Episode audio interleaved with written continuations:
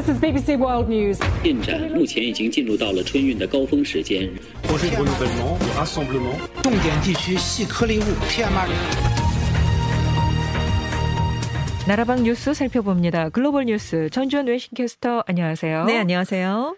바이든 미국 대통령이 우크라이나를 침공한 러시아의 잔혹 행위를 처음으로 제노사이드, 집단 학살이라고 부른 발언을 어제 저희가 소개를 해드렸는데 이 발언을 두고 논란이 일고 있네요.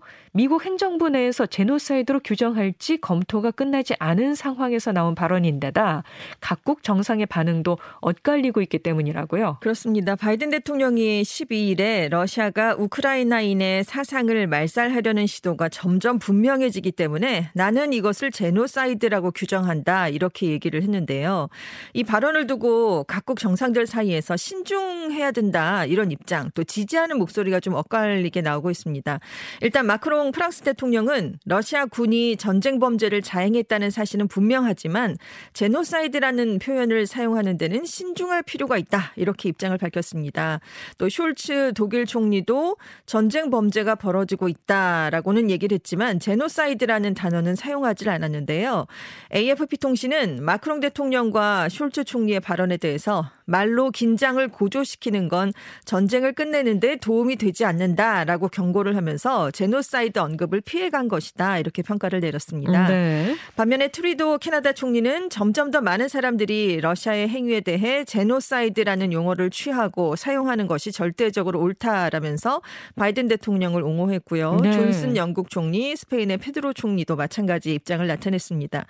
이렇게 서방이 러시아의 우크라이나 침공에 대해서는 한 목소리로 비난을 하고 있지만 이 러시아군의 침략, 학살 행위를 제노사이드로 규정짓는 것에 대해서는 약간 다른 반응이 그렇게 나오고 있는 상황입니다. 네. 지금 뭐 방송 들으시면서 이 제노사이드라고 말을 하는 게 뭐가 그렇게 큰 문제일까 좀 네. 의아하실 수도 있는데 사실 이렇게 제노사이드라는 단어 이게 주목을 받는 이유가 그냥 단순한 비난만을 담은 게 아닌 거죠. 이 단어가 갖고 있는 무게가 그렇습니다. 유엔 협약상 국제적인 대응을 불러올 수 있는 법적 용어라고요. 그렇습니다. 유엔 협약은 이 제노사이드를 국가나 민족, 인종, 종교 집단을 전부 또는 부분적으로 파괴할 의도를 가진 범죄 행위로 규정을 하고 있는데요. 제노사이드라고 판단될 경우에 국제사회 개입을 의무화하고 있습니다. 네. 이 협약이 1948년 유엔 총회에서 승인이 됐고 현재 150개 이상의 국가가 서명을 한 상황인데요.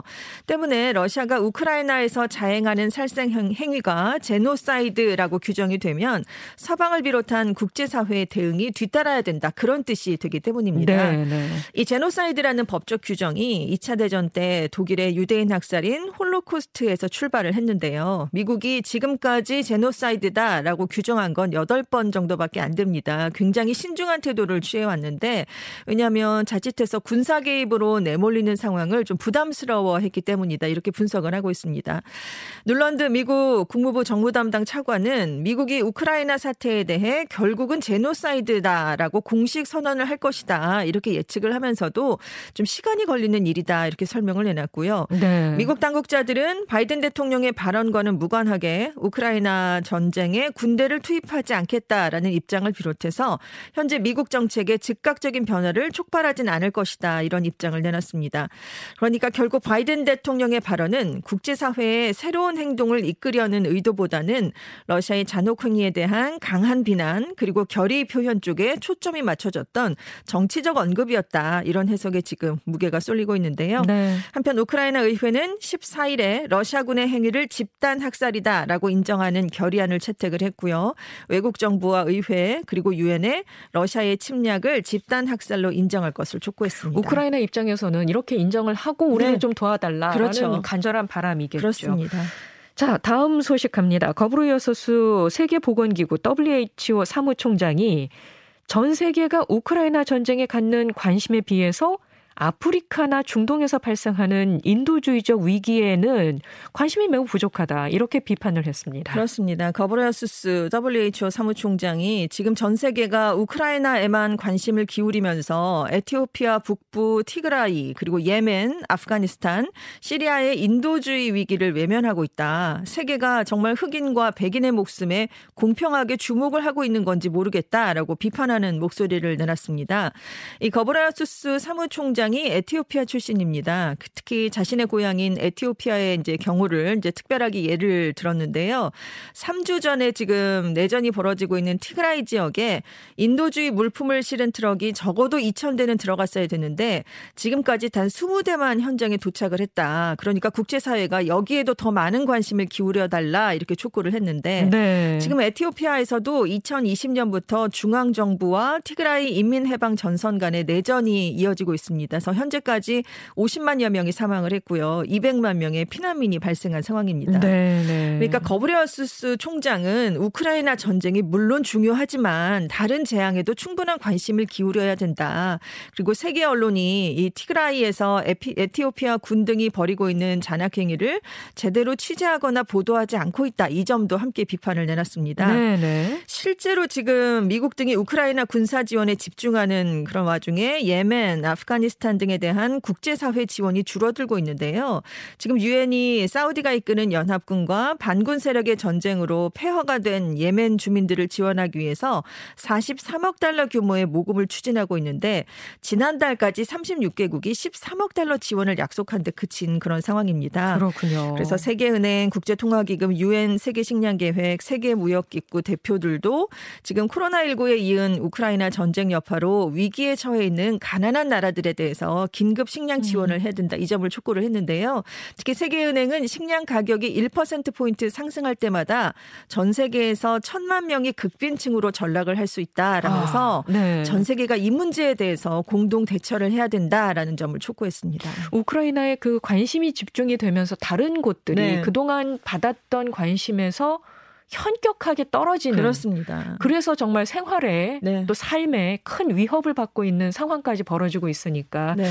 당연히 이게 WHO 사무총장으로서는 할 수 있는 네, 얘기고 그렇습니다. 또전 세계가 또 관심을 가져야만 그렇죠. 할 부분이네요. 인도가 러시아산 원유를 할인된 가격에 구매를 하고 있는데요. 이제는 러시아산 석탄까지 싸게 사들이고 있는 것으로 알려졌어요. 그렇습니다. 인도의 러시아산 석탄 수입이 3월에 104만 톤을 기록했습니다. 2년 내 최고치였는데요. 지금 러시아산 석탄이 극동 항구에서 오고 있는데 그 수입 시점이 우크라이나 전쟁이 시작된 이후로 급증한 것으로 알려졌습니다. 인도의 이런 움직임은 EU가 러시아산 석탄 수입 금지를 추진하고 있는 가운데 나타나고 있는 건데요. EU는 지난 7일 러시아산 석탄 수입 금지에 합의를 한 바 있습니다. 전문가들은 EU가 러시아산 석탄 수입을 금지하면 인도가 더 싼 가격에 러시아산 석탄을 수입할 수 있게 되고 이렇게 인도와 중국이 러시아산 석탄 수입을 늘리면서 EU의 석탄 수입 금지령으로 인한 충격을 러시아가 어느 정도 만회할 수 있다 이렇게 보고 있습니다. 여기에서 더 나아가서 인도 정부는 앞으로 러시아산 석탄 수입을 지금보다 두 배 늘릴 것이다 이렇게까지 얘기를 하고 있는데요. 인도가 전력의 70%를 지금 석탄 화력 발전에 의존하고 있습니다. 네. 그래서 중국에 이어서 세계 2위의 석탄 소비국이자 수입국인데요. 러시아는 세계 6위의 석탄 생산국입니다. 그래서 2020년 경우 러시아 석탄의 54%는 아시아로 31%는 유럽으로 수출이 됐는데 앞서 인도가 미국과 영국 등이 러시아산 원유 수입을 금지하니까 대거 수입을 했거든요. 네, 네. 그리고 원유 결제를 위해서 루피, 루블화 결제 시스템을 또 구축해서 러시아를 돕고 있습니다. 그래서 미국이 최근 인도에 여러 번이나 러시아를 돕지 말라라고 경고했지만 인도는 자국의 입장을 굽히지 않고 있습니다. 네. 필리핀으로 가죠. 열대성 태풍 메기로 인한 사망자 수가 계속 늘어나고 있어요. 닷새 전에 태풍 메기가 상륙해서 폭우가 내렸습니다. 산사태랑 홍수가 잇따라 발생해서요. 지금까지 123명이 숨진 것으로 파악이 됐고요. 20만여 명이 피해를 입고 대피한 상황입니다. 아유, 네. 더 이상 큰 피해가 없어야 될 네. 텐데요. 알겠습니다. 지금까지 전주현 캐스- 외신 캐스터와 함께했습니다. 고맙습니다. 네, 감사합니다.